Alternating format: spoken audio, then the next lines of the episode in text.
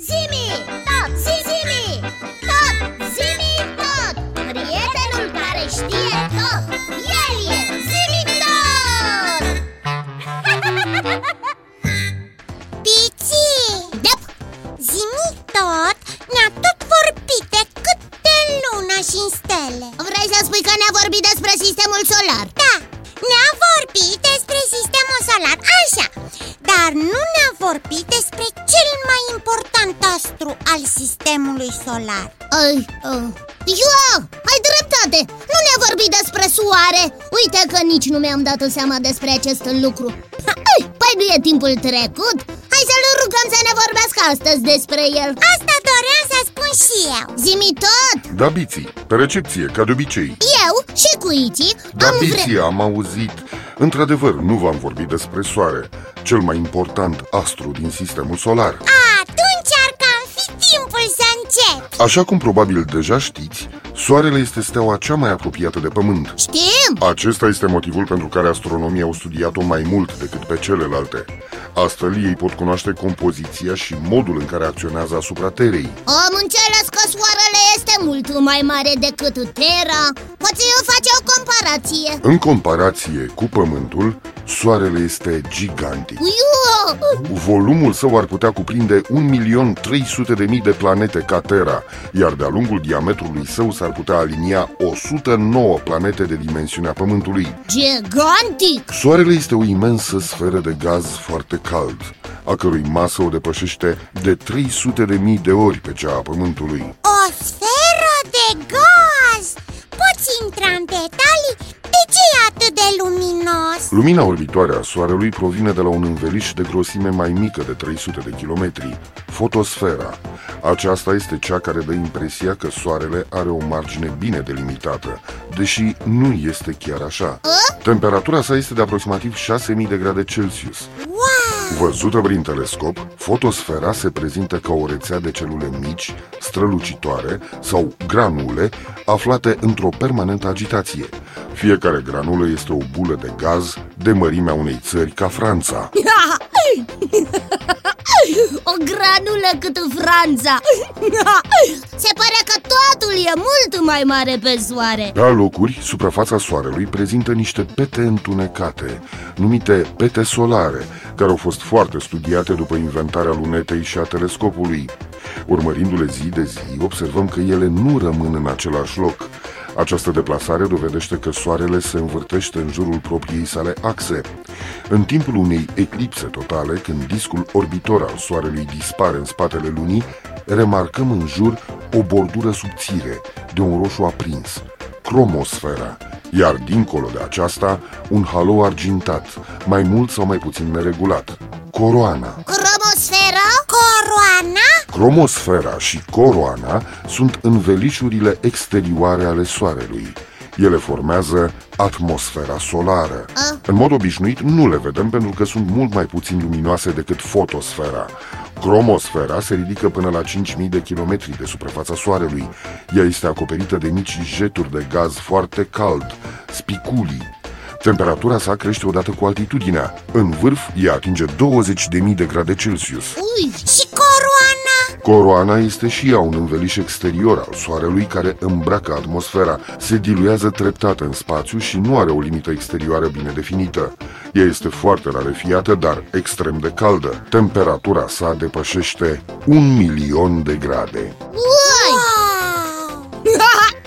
Ce vreme caniculară Deci, am reținut că fotosfera, cromosfera și coroana sunt învelișuri exterioare ale Soarelui Foarte exact, Iții. Că de grade Celsius Așa este, Biții. Dar eu am auzit și despre pete solare și despre erupții solare Cu ajutorul instrumentelor speciale, din timp în timp se observă că anumite regiuni ale cromosferei devin deodată foarte strălucitoare.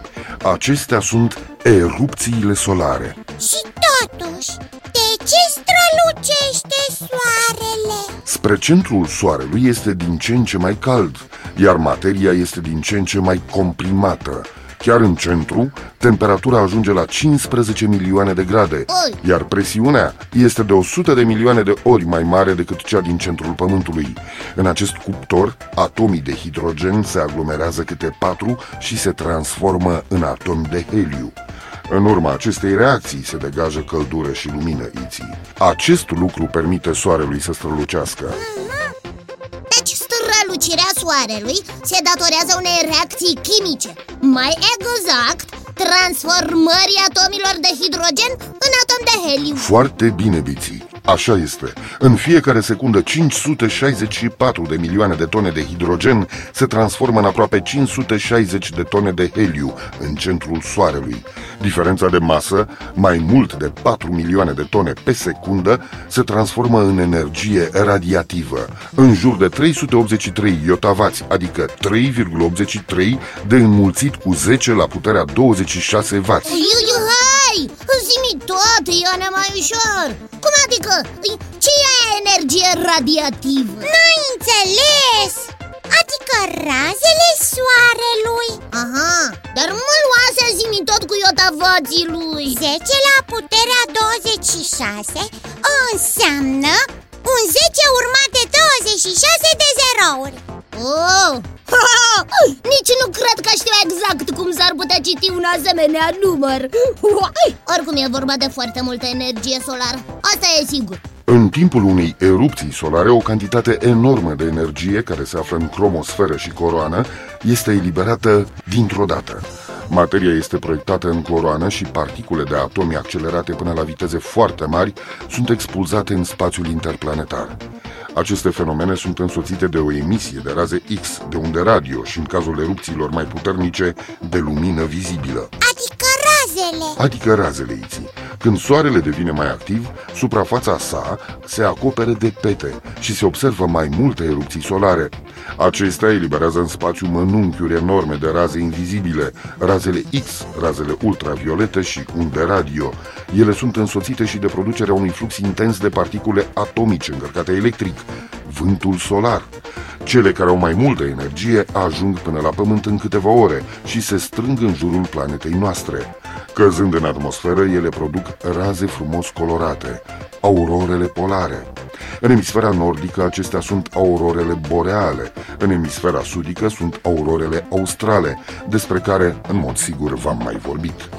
Important este că am reținut câte ceva Da, să recapitulăm Să recapitulăm Fotosfera, cromosfera și coroana sunt învelișuri ale soarelui. Temperatura în interiorul soarelui este de peste 15 milioane de grade Celsius Iar coroana, adică învelișul exterior al soarelui, ajunge până la un milion de grade Celsius. Tot în interiorul soarelui, presiunea este de 100 de milioane de ori mai mare decât în centrul pământului. Da, și în interiorul soarelui, la asemenea temperaturi și presiuni foarte ridicate, atomii de hidrogen se transformă în atomi de heliu. În fiecare secundă, 564 de milioane de tone de hidrogen se transformă în aproape 560 de tone de heliu Fapt care generează o cantitate enormă de energie Ați reținut foarte bine, dar dacă tot a venit vorba despre energie, Așa? trebuie să vă spun că a venit momentul să mă retrag pentru reîncărcarea acumulatorilor.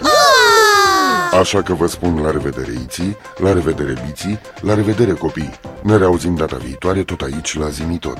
Până atunci copii, nu uitați că aștept întrebările voastre pe adresa zimitot coada lui maimuță itibiții.ro Încă o dată, la revedere!